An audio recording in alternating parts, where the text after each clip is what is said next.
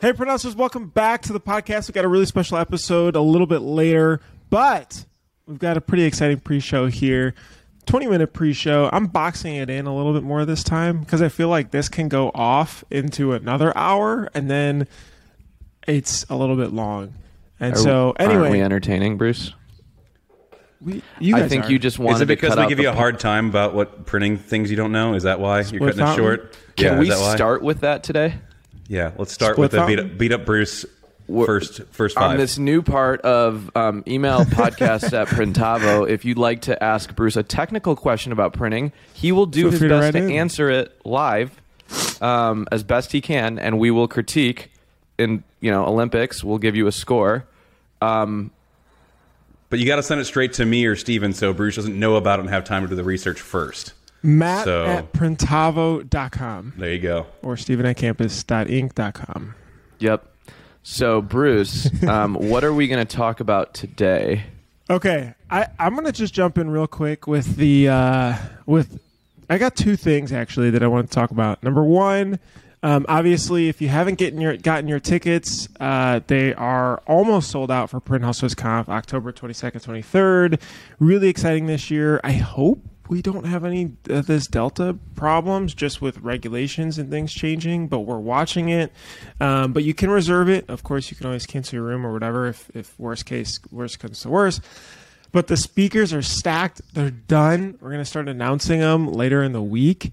I don't know when this is going to come out, but you guys will see it. And so it's actually really diverse. It's the most diverse speaker set outside the industry and inside the industry. Super pumped about that. All right. First thing is ask anything. You guys can write in podcast at printavo dot com to be able to ask any sort of problem that you are currently having. This one comes from Tracy Stearns out of Running Threads. Woo, Tracy. Hey, Tracy. This is uh, Matt's actually, Max, ugh, Matt's account. They're out of Arkansas. She wrote in a really good question, and Farrag, I, I feel like this is almost directed towards you. Sorry, Matt. She says, uh, I'd be interested in hearing about different pricing structures for stores and fundraising stores, short-term stores, a k a. Greek. I've been doing pricing by total quantity sold, but really want to get a set amount made slash order for the group, like five dollars a shirt that may go up to eight dollars if they sell more. Um, just how do I do pricing? How do I price? And it sounds like it's a really more of a getting started, an intro to pricing, less of how complex you've gotten with, you know, your diverse clientele. That's a yeah. that's a thick question. It's got a lot, a lot of meat on the bones. Um, so I've actually simplified our pricing quite a bit when it comes to online stores, and it all comes down to risk. When you build an online store, you assume all the risk. You are essentially setting up a retail store for your clientele.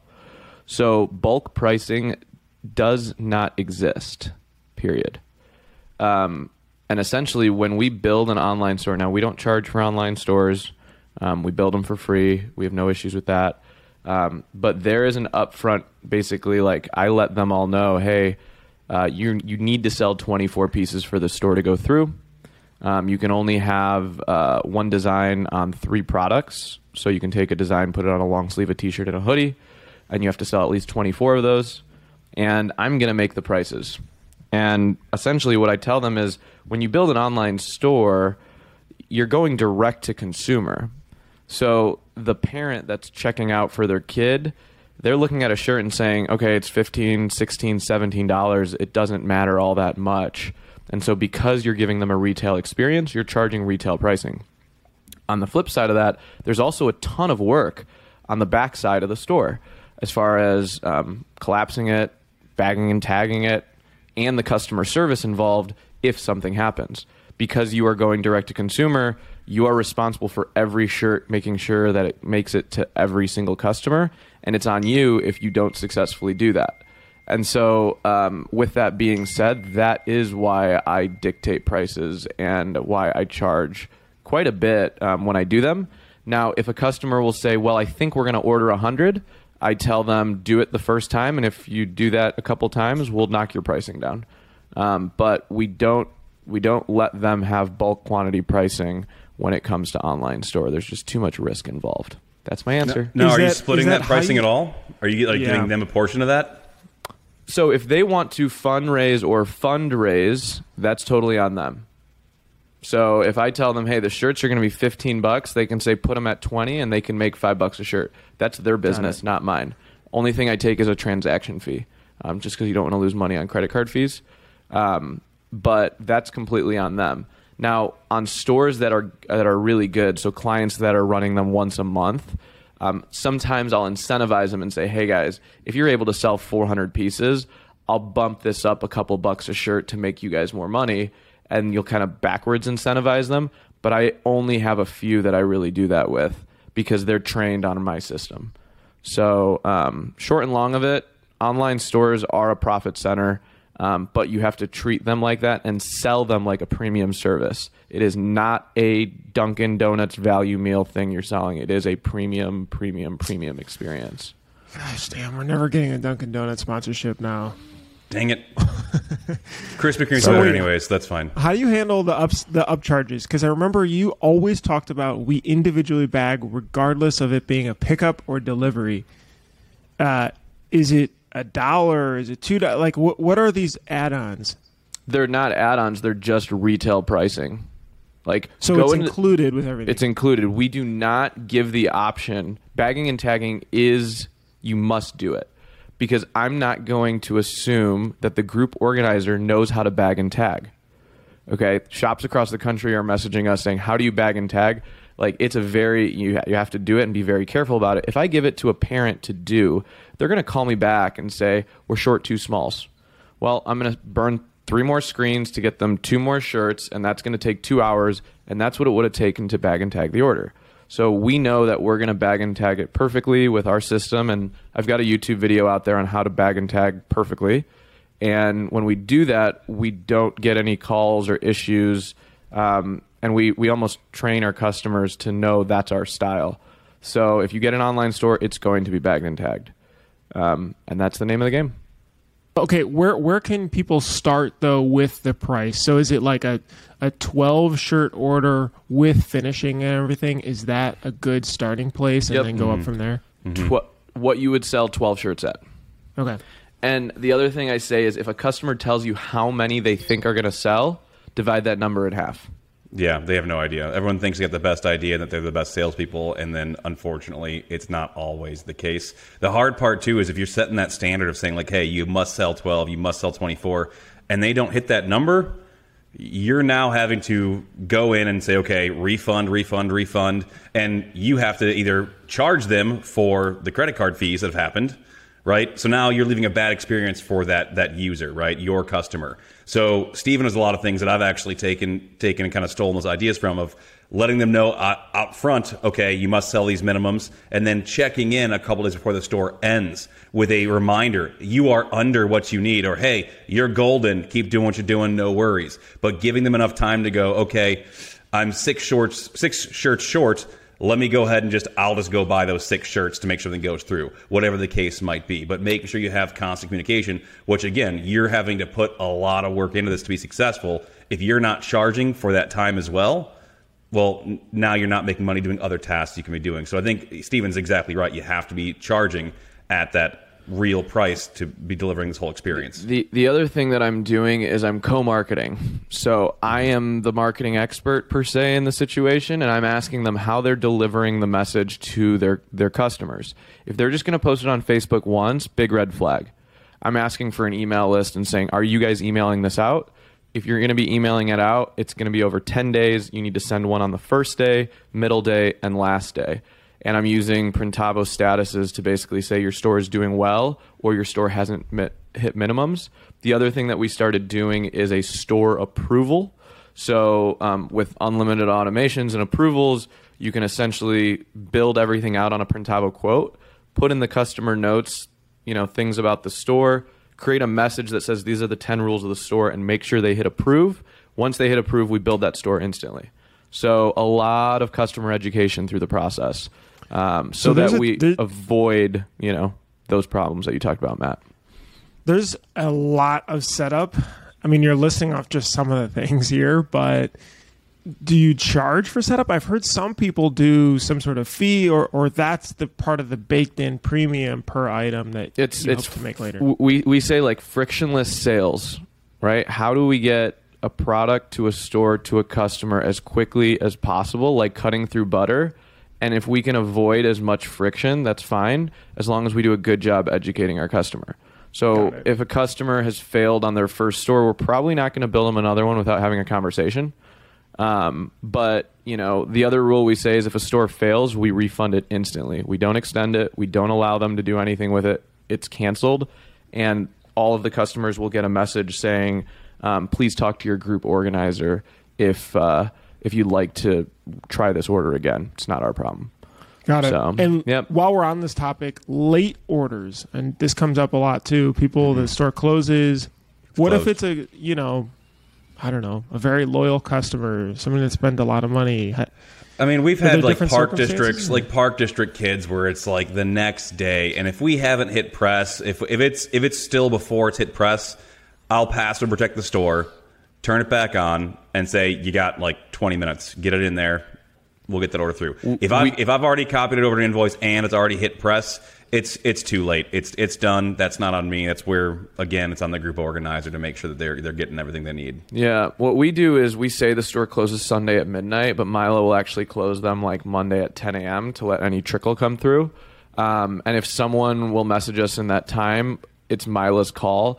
Ninety-five percent of the time she says no, just because it it it. damages the person that that bought first. And that's what I tell the group is when I extend a store by one hour, it actually like disincentivizes buying early, and so you're rewarding the person that procrastinated, and and you're delaying, you know, potentially delaying the order to the person that bought day one. So it's not fair, and um we're pretty strong about it, and we don't really stray from it because it's wrong. Mm-hmm. One thing, one thing that I've also done that I'd recommend for, for folks that are trying to get into more merch stores, and this merch store approval uh, that Steven talked about, I also stole this concept from him. Very, very big, big help. But one thing I've done is I've actually created a uh, a, a template status. So I've got Printavo template, and so when I look for that status, I find a couple, a couple just like fake orders.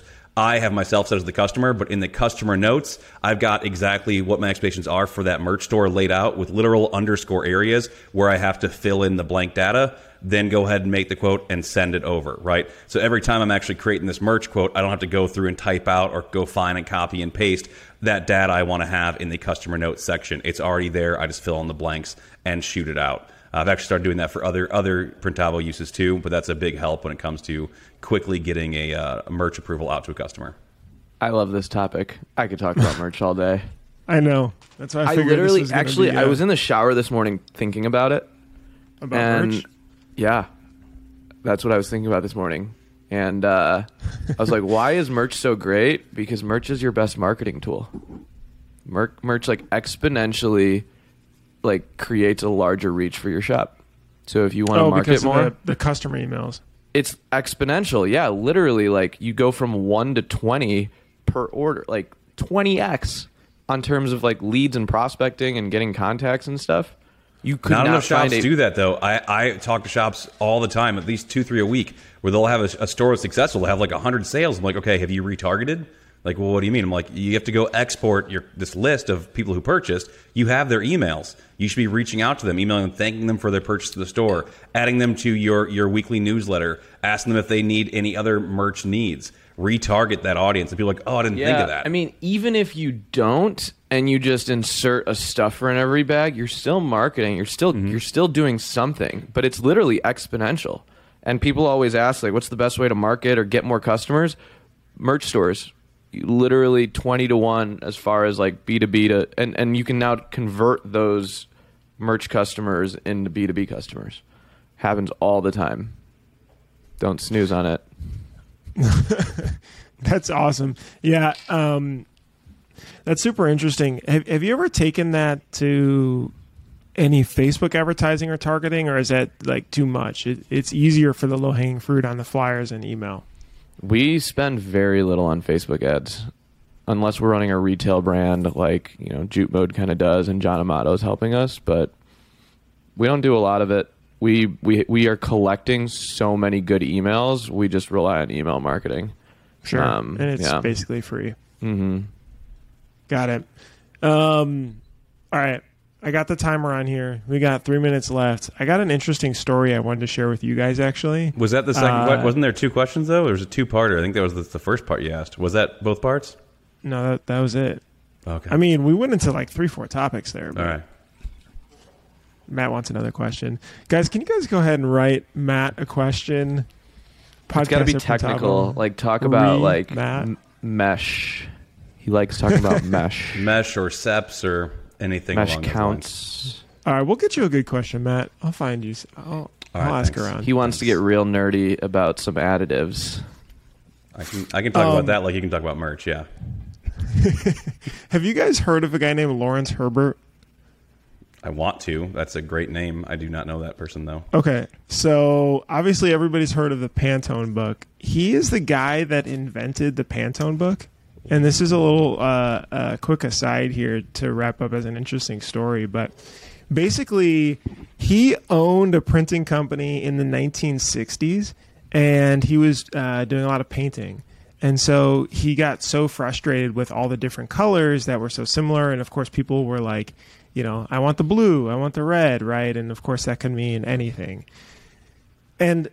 so what he did was he created a standard that he gave out to his customers. Kind of like what you have, Steven, on the wall, like that poster that's like, here's our swatch standard. card. Swatch card. Yes. twenty colors, whatever. And he gave it to every single vendor that he could find. Um, and that's what he called the Pantone book, uh, which, of course, continued to grow over the next fifty, sixty years.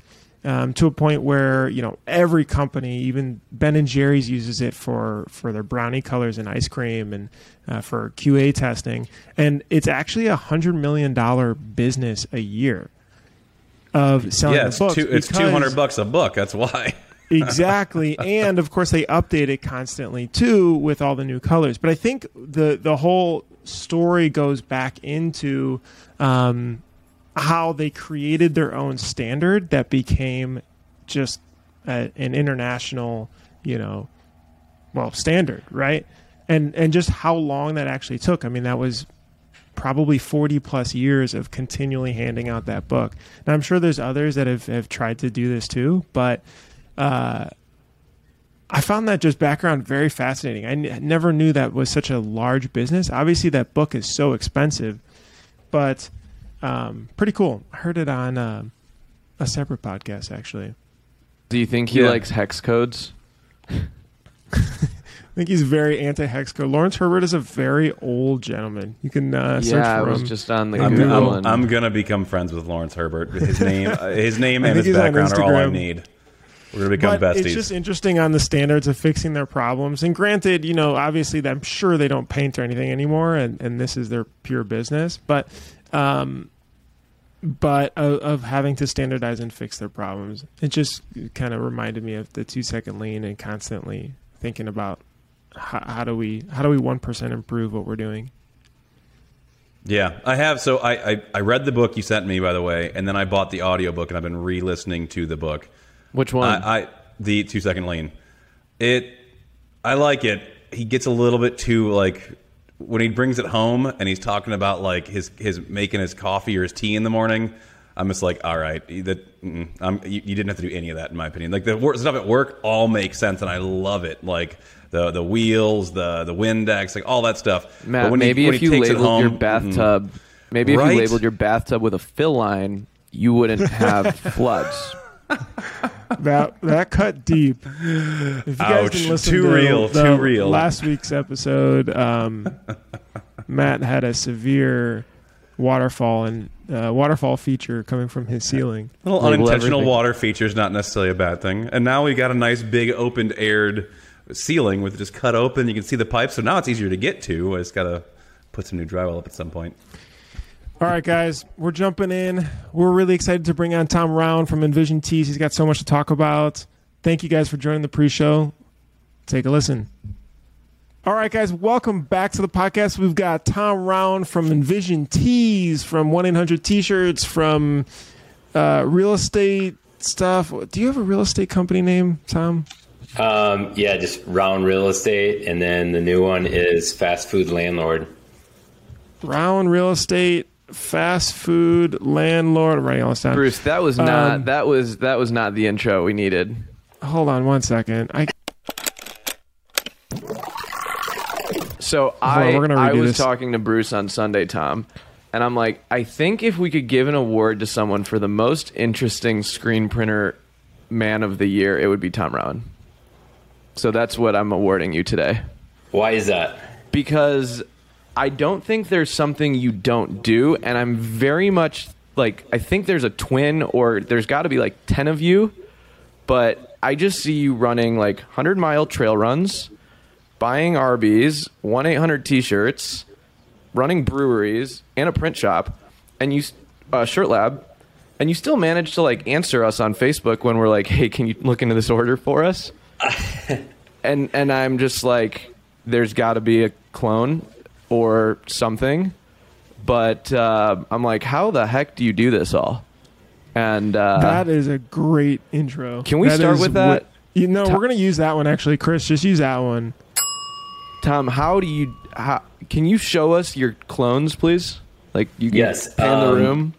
So one of the one of the secret weapons is my wife. Um, she keeps me in line and kind of keeps everything together. But you know, part of it when I'm running and training for these hundred mile races, I typically wake up about five a m and I'll run anywhere from ten to twenty miles a day. And during that time, I basically like go through in my head, clear out like everything that's like junk, and then get like really focused on what needs to be done that day. And then um, just have an amazing team. So everything from uh, the sales department to production and to the multiple businesses, um, we've got great team members that, um, you know, I, I my hardest part, the hardest part I think I have is taking my ideas and everything that's going on here and projecting it out to the rest of the team, um, and letting them kind of run with it. So I'm big on just like, once I get those ideas out and whatever the game plan is to them, letting them run and not micromanaging and not like being too hands-on on like everything else. So like I was reading about Elon Musk and how he plans his week out between Tesla, Boring Company, SpaceX. How do you budget out? Because I mean, you you do a ton of different things. How how do you like? What's a what's a week in the life of Tom Rauen like? Um, I need to work on that. So there's not less necessarily like a time budget for each area. Um, it's more of just like throughout the day, um, I might be pulled into several different directions. So throughout the day, I'm wearing a lot of different hats. Um, and some days it's different than others. Kind of just depends like what has higher priorities or what maybe has a bigger fire that we have to put out. Is the thought about diversification from a business side, or is it like,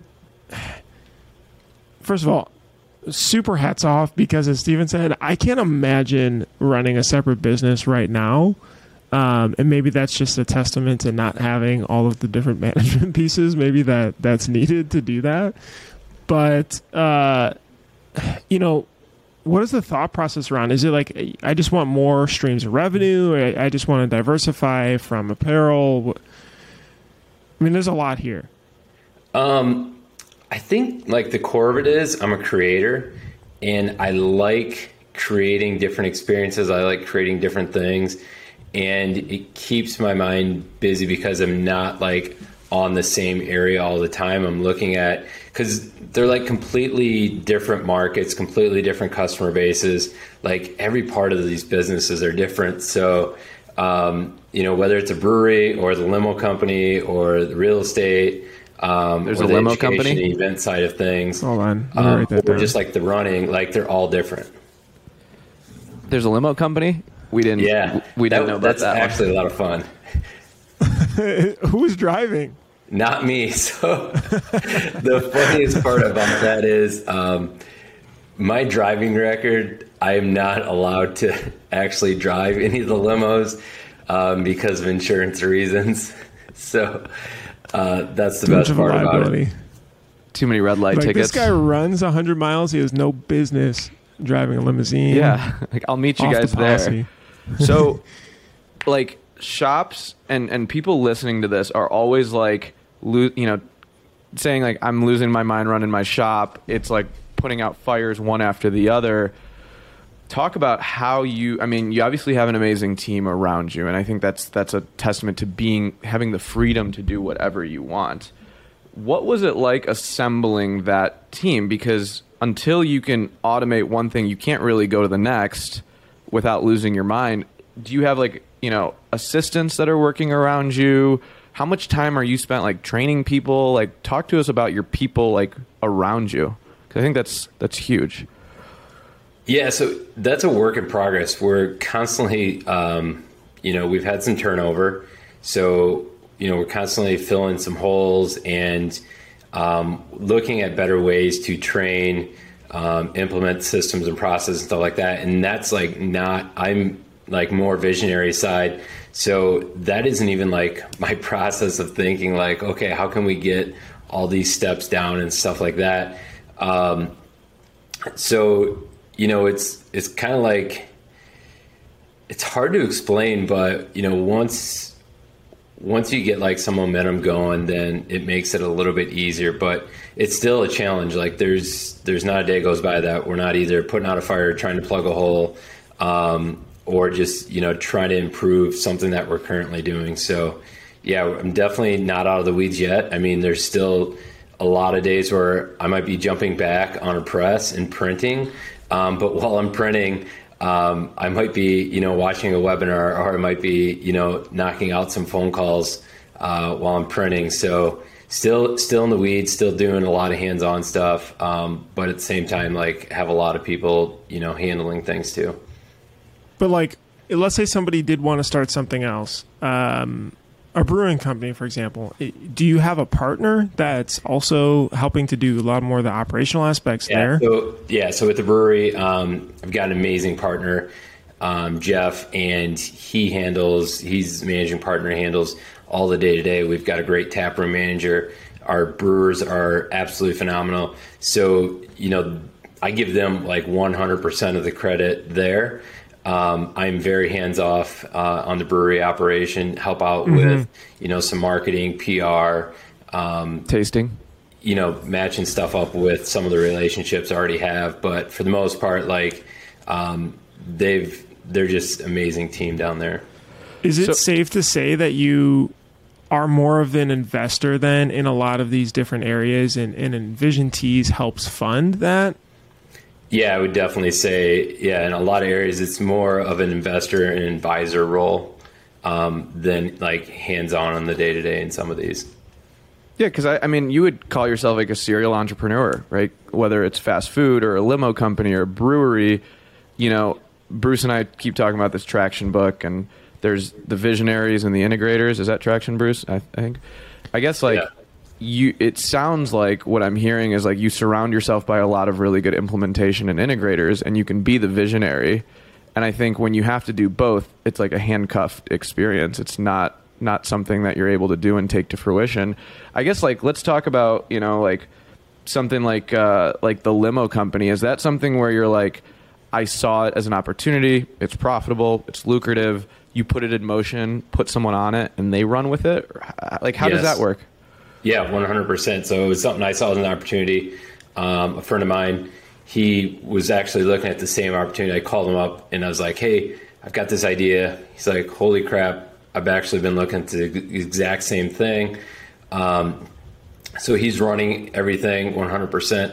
Um, basically, I'm there uh, as, you know, advising, um, you know, lending marketing expertise, uh, marketing, Uh, putting connections together of clients for the company and things like that. So, you know, on the day to day, um, Aaron's running everything, and I'm just there to help out and, you know, help point it in the right direction. Wow. So then, like, from a finance standpoint, you know, um, I don't see you flying around in your jet yet, but Are you very much on the ground with the finance side of things, like pushing numbers, looking at reports? Like, do you have a strong, like, are you a strong, strong in accounting? Because I feel like a lot of what you're, th- these are big number games that you're playing, you know? Um, I am not very strong on accounting, especially like on the, um, unlike a lot of the, the like ground level stuff, but at a high level, like I can look at stuff, say, all right, this is good, this will work. Um, especially on the real estate side of things, um, I've got that down really well.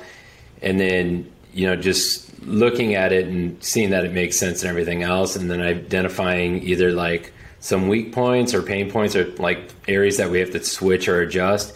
But as far as like diving into the numbers and getting real deep on them, that is definitely not my strong suit. Gotcha. So do you have like a, a board of advisors or just like someone in your life that's like crazy good at it that you just lean on, or what? Yeah. Do you want to share them? Yeah. I mean, it's basically our, our, account, our accountant um, and bookkeeper. So, but we are looking now, you know, as there's multiple things going on and as everything continues to grow, um, adding a board of advisors um, that is multifaceted. So it's with, you know, someone like someone with a banking relationship, someone on the accounting side of things, someone with more of a financial analysis, things like that, where um, as a small business, like we can't afford, we can't afford to hire all those people on our team. But if they can take a high level look at stuff on a quarterly basis um, as an advisor, that would help a ton. Which, Tom, which business is most profitable? Feel free to with limos, of course. Um, party too, party but bus. Like what? And maybe I guess maybe there's like a, a percentage aspect, and there's just total uh, profits, which maybe Envision, because that seems to funnel the rest of it. But you know, are there any interesting hidden gems here? Yeah, the um, I think all of them are more profitable than the t-shirt business. All right, there we have it, folks. So. So, I mean, so, it, it, they all vary so much because it it varies from products and services, you know. So like the limo company is a service, like you're we're not the overhead is just completely different. Um, the brewery, you know, it, it is different too because you got the tap room and we're going full retail. We're not really wholesaling out um, as much to other uh, bars and restaurants and like grocery stores and stuff like that. So we're getting the full margin. Um, and there's just so many moving parts with the t-shirt business. So I think, I feel like on t-shirt business, I met, um, Perry Marshall, the king of eighty twenty. And he basically said, like, if you really dove into the numbers on your t-shirt business, there's probably thirty percent of the stuff that you're sending out the door, you're probably losing money on. Another twenty percent you're maybe breaking even on. And then, um, another thirty percent you're making low money, and your top twenty percent is like where you're actually making some money. Um, so he's like, if you can cut off the bottom fifty percent, just focus on that top fifty, um, that's where you become super profitable in the t-shirt business. So we're looking at that and saying, all right, I mean, we all know orders like we do, and it's like, holy crap, I don't think I made any money on that order. All right, I lost money. I always say like, we just paid that customer basically to, to do this order. Amen. We heard like Mark Kudre talk about that. Um, and uh, I was actually at a shop yesterday, um, and uh, the guys at Robo gave all of our students a tour because they just do cooler stuff than us. And I mean, their runs are massive, and they were showing us sim process, eight color sim process, and thousand, two thousand piece runs. And we were out to dinner after, and they asked me like, Steven, can we do that? And I'm like, trying to get it through their heads that, you know, an eight color sim process on their seventy-five fraternity shirts just doesn't pay the bills unless you charge thirty-five dollars a shirt. And I think we want to do all the coolest things in our industry, but at scale, you can't. You just, I mean, you you physically can't. Tom, you've bought out some shops, right? Like, I think you've had a bunch of acquisitions. I we've been kind of watching in our industry shops shuttering lately, some big shops closing, small shops closing. Talk to us about that, because you kind of like, as you grew Envision, you ate up other shops along the way. Talk to us about the acquisition process, because I think that's super interesting. Okay, so we've acquired six other shops in the last seven years. and they've ranged in size from doing four hundred thousand dollars in revenue to two million dollars in revenue. And it's a lot of different moving parts, a lot of different scenarios. People always ask, like, what, what are things you've learned? I've learned a lot um, of the good, the bad, and the ugly with um, acquisitions.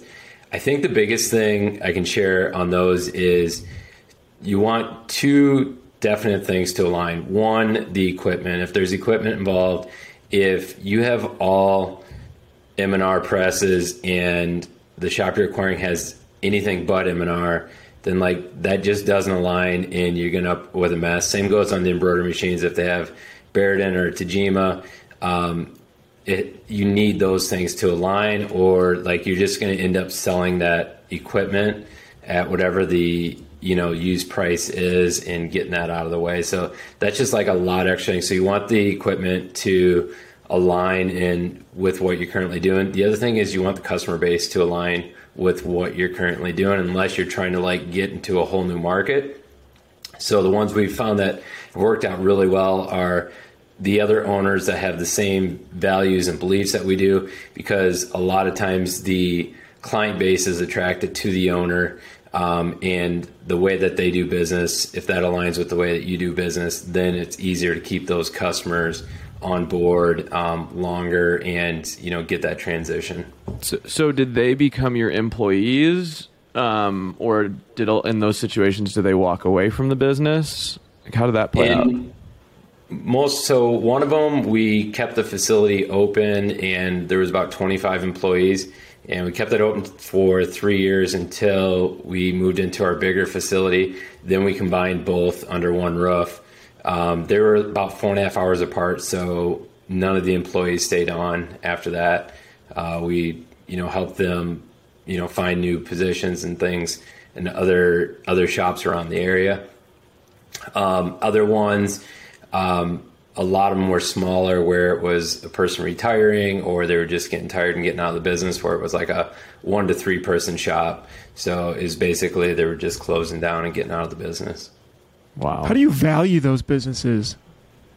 Is it like EBITDA times one and a half, or how does that work? They're all very different. So you put a little bit on equipment, inventory, um, and then really look at the top fifty clients and what like their average order amount is, what their um, annual spend is, and value it really on those, because you're going to lose, especially if, unless they're located in the exact same town, um, because some of them we've acquired have been in other states, and unless it's like in your same town, like you're going to lose some of those smaller accounts, like, you know, Joe's Lawn Care and whatever Lions Club and things like that, because like they just want to be local and true to, you know, whoever their the guy is down the street on the corner. So they're not, they might not go or stay with a new company that's, you know, across the state or a couple states away. Is fifty percent a, a safe number to say you're going to lose off the business revenue-wise from from this transition? Yes. Yeah, for sure. Is that sure. under I mean, or over? Or yeah, right about right?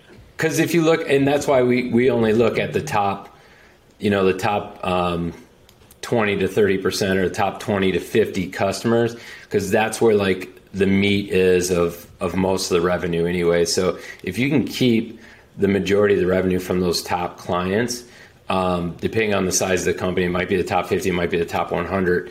Like that's where, that's what you're acquiring. Those are the long, those are what I call relationship clients that are, you know, it might be a bank or an insurance company or um, a franchise or something that's got multiple locations, a lumber yard, something like that, where those clients have been with that company for, you know, ten or fifteen years, and they're going to continue to, they value that relationship, um, versus a transactional client. And a transactional client is a bachelorette party, a one-time event, um, grandma coming in and getting whatever, you know, those types of things. So you're going to lose the transactional clients that are just like maybe once a year, once every three years, once every five years. Um, but you want to keep the ones that are relationship based, where they're ordering, you know, on a monthly or quarterly basis. So like Tom, you talk a lot about the type of customers. You know, do you guys do something different or special at Envision to really analyze your customers, whether that's like using a C R M or, you know, every month actually looking through who are repeat customers? Like, are there tangibles that your sales team does? Because it sounds like you guys are very laser focused on that customer type, and, and that's what fuels you. Right now, we're working on dialing in. So it used to be, you know, a big net of doing anything and everything for everyone. And so now we're dialing in of, you know, who are our top five, you know, target markets, um, and really focusing on that top, you know, top tier of who are our top one hundred clients. Because if you lose a client that's doing one hundred thousand dollars with you a year, or even fifty, it takes a ton of small one-time transactional, you know, two to three hundred dollars orders to make up for that one client. Totally. So, you know, focusing on those long-term clients that are bringing in a lot of continual revenue is really a big focus. That's interesting. You talk about shaving off the bottom, though. Um, how do you really plan on doing that? There's a lot. I think I think people want to, but in practice, it's a little bit tricky. I mean, it is money, and you know, you, people talk about raising prices to try to help shave it off or make it profitable. What is your strategy? I, right now it's raising prices on the bottom. So, you know, raising prices on the bottom until it is profitable. Like, sometimes I think in our heads, we negotiate against ourselves and think like, oh my gosh, I don't, I don't think they would pay that. Or yeah, I don't know if I can charge, I don't know if I can charge that, but really the value is there. Like, we need to do that. And I look at it in other industries. So if you think about, um, the big concrete company that's like in your city, like they're doing the highways and they're doing like the parking lots and stuff at the universities and things like that. Like, if you call that concrete company, it's like, hey, um, I need a, a little sidewalk done in front of my house from my driveway to my front door. Can you guys get me a quote on that and come out and do that? Like, most are just going to say no. Like, that's like, they just can't afford to do that because it, it's costing me that too much. Or if they were, they'd be like, all right, for that little sidewalk, that ten feet of sidewalk is going to be like ten grand, right? Like, it's got to be enough to make it worth for their crew to do that, because that's taking their crew away from resources that they could be doing on a multi-million dollar project. Now, the same works for t-shirts, right? So the time and resources of your salesperson, your art department, your purchasing and receiving of doing a six piece order, um, takes away all the resources from the opportunity to potentially do a five hundred or one thousand piece order. And it's the same amount of time of entering that paperwork and collecting the money and doing the ordering uh, on the six piece order as is on the one thousand piece order. So then, you know, let's talk a little Preach. bit about, about one eight hundred T-shirts, because that's kind of a Custom Ink style model of, of, of really being out there. You know, there's a How I Built This on uh, one eight hundred Got Junk. That's an amazing podcast. Um, kind of sounds like you're trying to do something like that a little bit. Talk to us about one eight hundred T-shirts, because we've been hearing about it, seeing you with it. It's always yeah. in your backgrounds. Yeah. And how'd you get it too?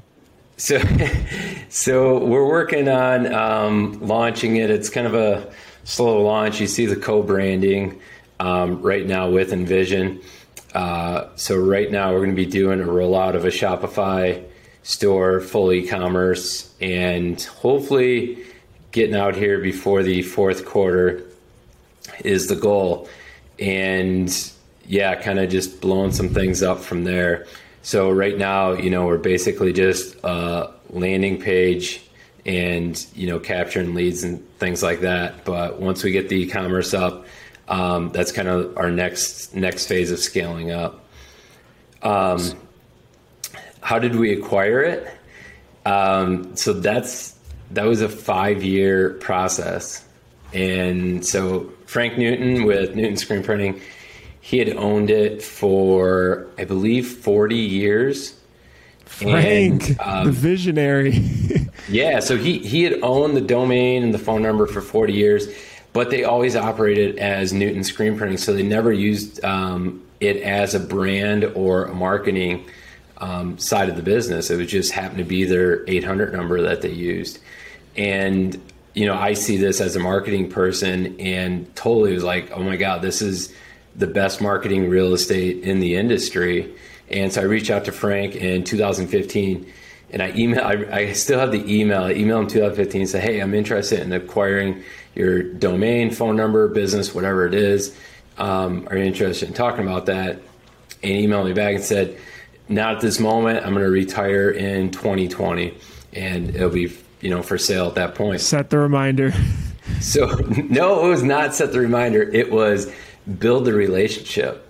So ah, from that smart. point, um, basically every six months from twenty fifteen until last year, um, I reached out, uh, whether it was sending them uh, something in the mail, a letter, giving them a phone call, shooting them an email, touching base, and, you know, building that relationship, learning more about their business, learn more about their customer base, and um, just building some trust and everything with them. So when twenty twenty came along, um, you know, Frank is like ready to retire. And I'm like, holy crap, we're going through a pandemic.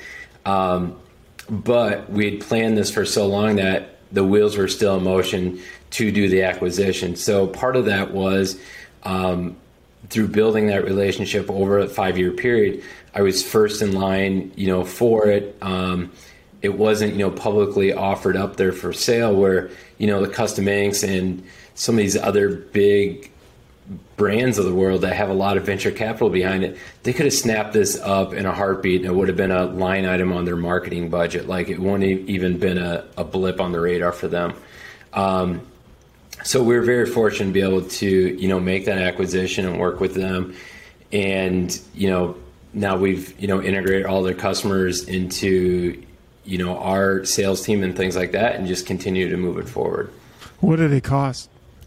I think that's the burning question. Um, probably not as much as you think. I mean, it was a sizable investment. I'll say that. But, um, you know, I think it was it was a win-win for both.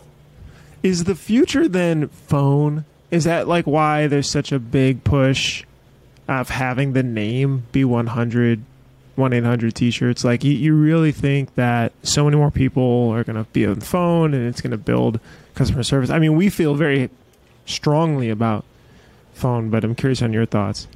Um, I don't know if it's as much as like the future of being phone, but I think just the brand recognition, you know, you see one eight hundred Flowers, one eight hundred Got Junk, and they've built great brands around that. And so we're looking at some things that we can do to mimic um, what they're doing. Um, we've looked at, you know, the possibilities of adding, you know, kind of a larger network of um, licensees under the one eight hundred T-shirt brand, similar to like one eight hundred Flowers, where they've got local flower shops throughout the United States that use the one eight hundred Flowers number. Um, could we do a similar model with one eight hundred T-shirts? With um, partnering with shops from throughout the United States to give it a local feel, but then much more on a larger national scale when it comes to marketing and promoting. You guys received the Inc five thousand award. I know you were uh, pushing on it a bunch. Stephen, you guys did too. We, um, I guess we're not supposed to talk about it. Bruce didn't fill out the application. No, we, we just did too because I needed help hiring, and I think it helps legitimize the brand. And so we we did it as well and just qualified. Um, what was your guys' thoughts behind that? Is that something more people should do to help? It, is it a hiring thing? Is it just a customer, you know, social proof thing? I think it, it definitely helps uh, social proof. It helps with hiring. Um, I think for the team, you know, it, it's kind of a, you know, what is our Super Bowl trophy, or how do we how do we get to the finish line type of thing. Um, so it definitely helps on that. It, it helps to set a goal.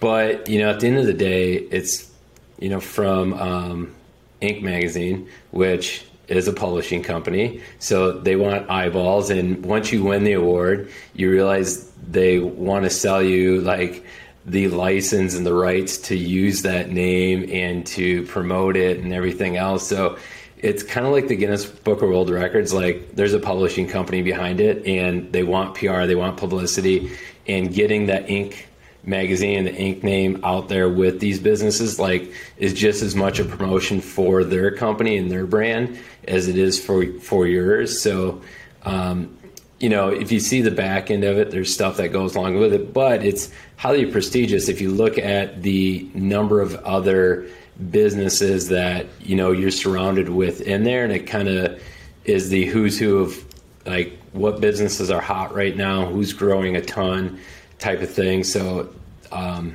I think that's absolutely phenomenal. And then the we went to the conference in twenty nineteen, and super inspirational to be around other entrepreneurs and business owners that are just really scaling things up and growing their businesses. And they had an amazing track of speakers and, you know, people that you can meet and stuff like that. So that was a phenomenal experience. And we did it three years in a row. Last year we were down in twenty twenty, but we're shooting up pretty high this year. So I'm hoping uh, next year we make the list again, and uh, we'll keep we'll keep applying. Yeah, and it's it's one of those things where if you're going to do it, you have to lean into it. You know, kind of like you're saying, is is you can you can probably get it, and there's certain revenues you have to hit and things like that. But after that, yeah, there's some pay to play for sure. I mean, it's not cheap to go to these conferences. They don't just fly you down there. Um, even to use their like marks and stuff, it costs money, but if you use it the right way, you can flex with it for sure. And if you can get one or two orders while you're down there at the conference and make a couple contacts, you pay for the trip. Um, you know, we did it, and I think I did it too early, and then I got scared by all the other stuff that came after it, and they're like, we want you to pay for this and this and this. I'm like, what the heck? Um, but, you know, like, Tom, you spend a lot of time, you know, networking at conferences, in industry, out of industry. You know, I guess, like, when did that light bulb go off for you that that's a huge part of you, at least from what I see?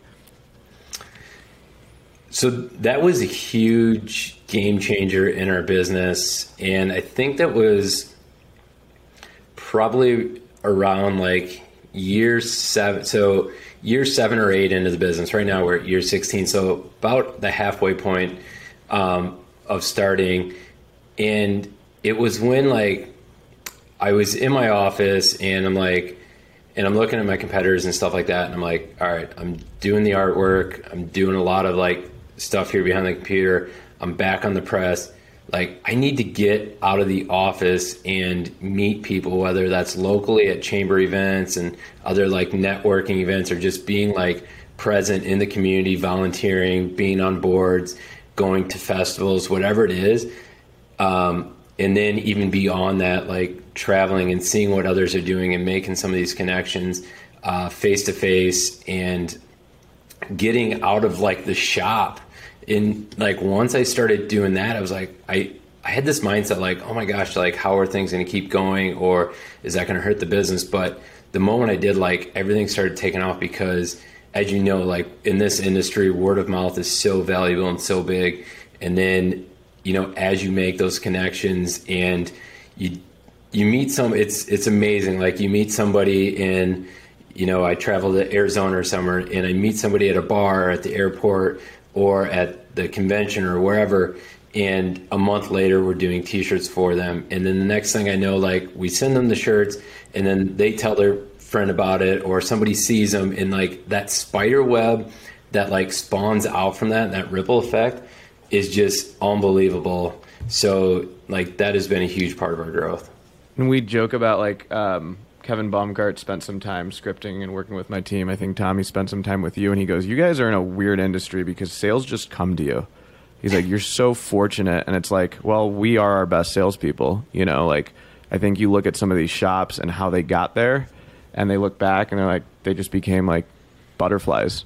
Um, and I think that goes to show, you know, if you want to grow your sales, there's not a magic pill that you take or a Facebook ad that you run. But I think it's truly like getting out there and stepping away from your shop.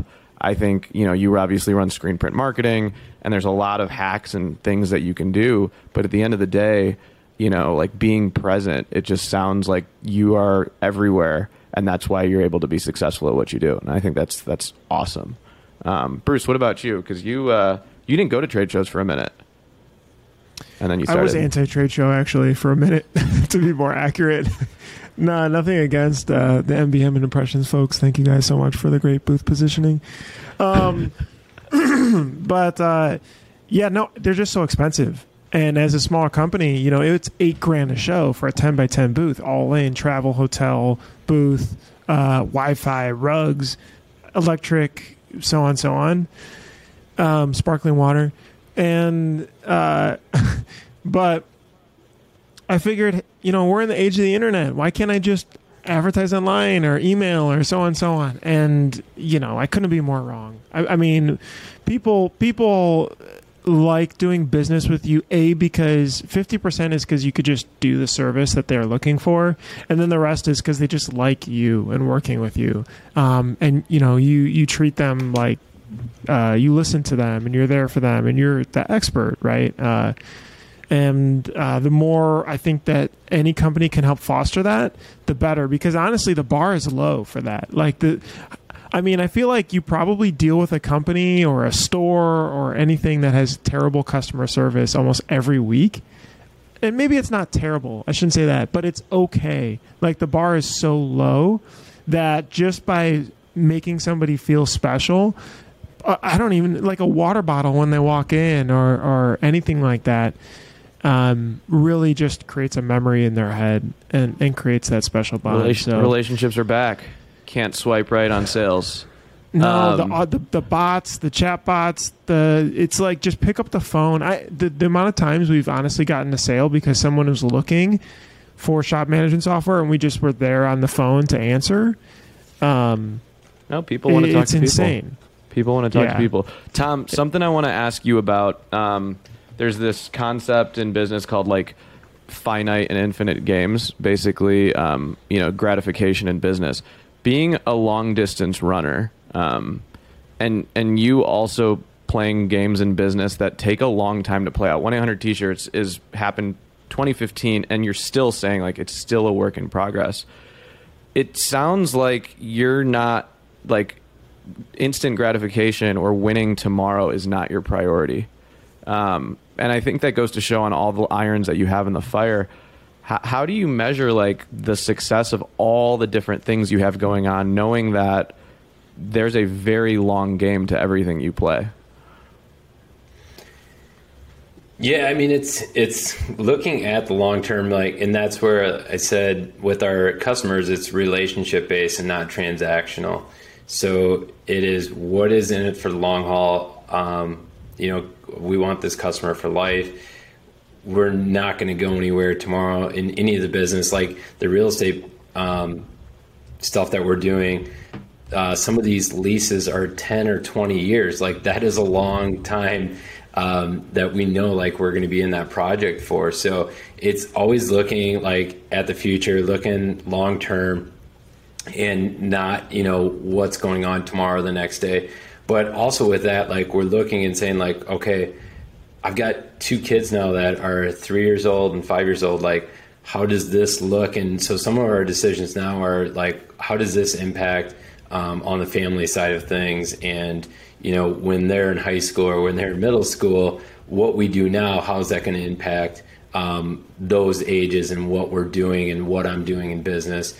Um, at that time in their life as well. So, you know, I think it kind of comes and goes in seasons and, you know, it's looking, but then also looking down the road, three years, five years, ten years and saying, okay, what does that look like? And if we keep doing what we're currently doing, is that going to change the trajectory of where things are down the road? Or what like big changes or what do we need to shift and do differently? So it aligns with everything else as we keep moving forward. I think that's there, there's some irony there. There was like a conversation about real estate in one of the groups and like, should I buy my building? And I think it might have been you or someone that said like, think about ten years from now when your building's paid off, you know, or you're going to have something that you can sell. And I think as small business owners, when we get into the shop, we're like, how do I get profitable this year? How do I grow to this much? And I think in your eyes, you're looking at it as I'm throwing a lot of darts. What's going to what's going to be good ten years down the line? Um, that's going to give me, you know, a little wealth from here and here and here. And I think that's a very mature and hard thing to do in business, especially me being younger. Um, and, and we, you know, as much as we give you shit for all the different things we do, that's a pretty hard mental game to play. Um, and I think if, if shops are listening to that, that's something they should take away from Tom is like, he plays long games. It's not about tomorrow, you know? Yeah. Go Tom. Yeah. I mean, it's, it's the same as training and running a hundred mile race. So like, if you decide you're going to do that, you're not just going to go out tomorrow and do it. You know, like it's going to take a long time to train and get to that end, like gratification, um, and a lot of work to get there. And people always ask, like, how do you get to, like, how do you run one hundred miles? I'm like, just one mile at a time. I start off my training, like, I go out and run two miles, and then the next day I run three, and then, like, you keep building up over the course of that whole training period. And the same goes in business. They're like, how do you get, you know, four automatics and fifty heads of embroidery and, like, you know, all this stuff. And I'm like, well, I started off on with a manual press, and, you know, and you keep progressing, like one t-shirt at a time, like one, or like you just keep adding on. And so you can't look at and say like, oh my God. And I see this a lot, like a lot of small printers who, um, who are like, how do I get this ten thousand or twenty thousand piece order?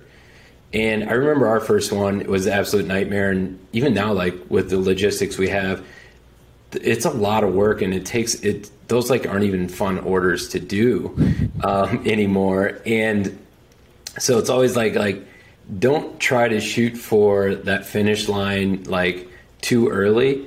You're going to get there, but it takes a process and it takes a time, um, and know that you got to put in the reps and the work, and you'll get to that finish line, and you have to find little rewards along the way.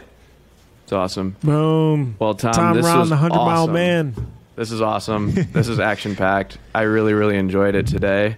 Thank you so, so much for taking the time to chat. This will be an awesome episode when it drops. Thanks, guys. I appreciate you. Yeah. Thank you, guys. Thanks so much for listening to the Print Hustlers podcast. We'll see you guys next week. Thank you guys for listening. Thank you, Tom. Have a good one. See ya.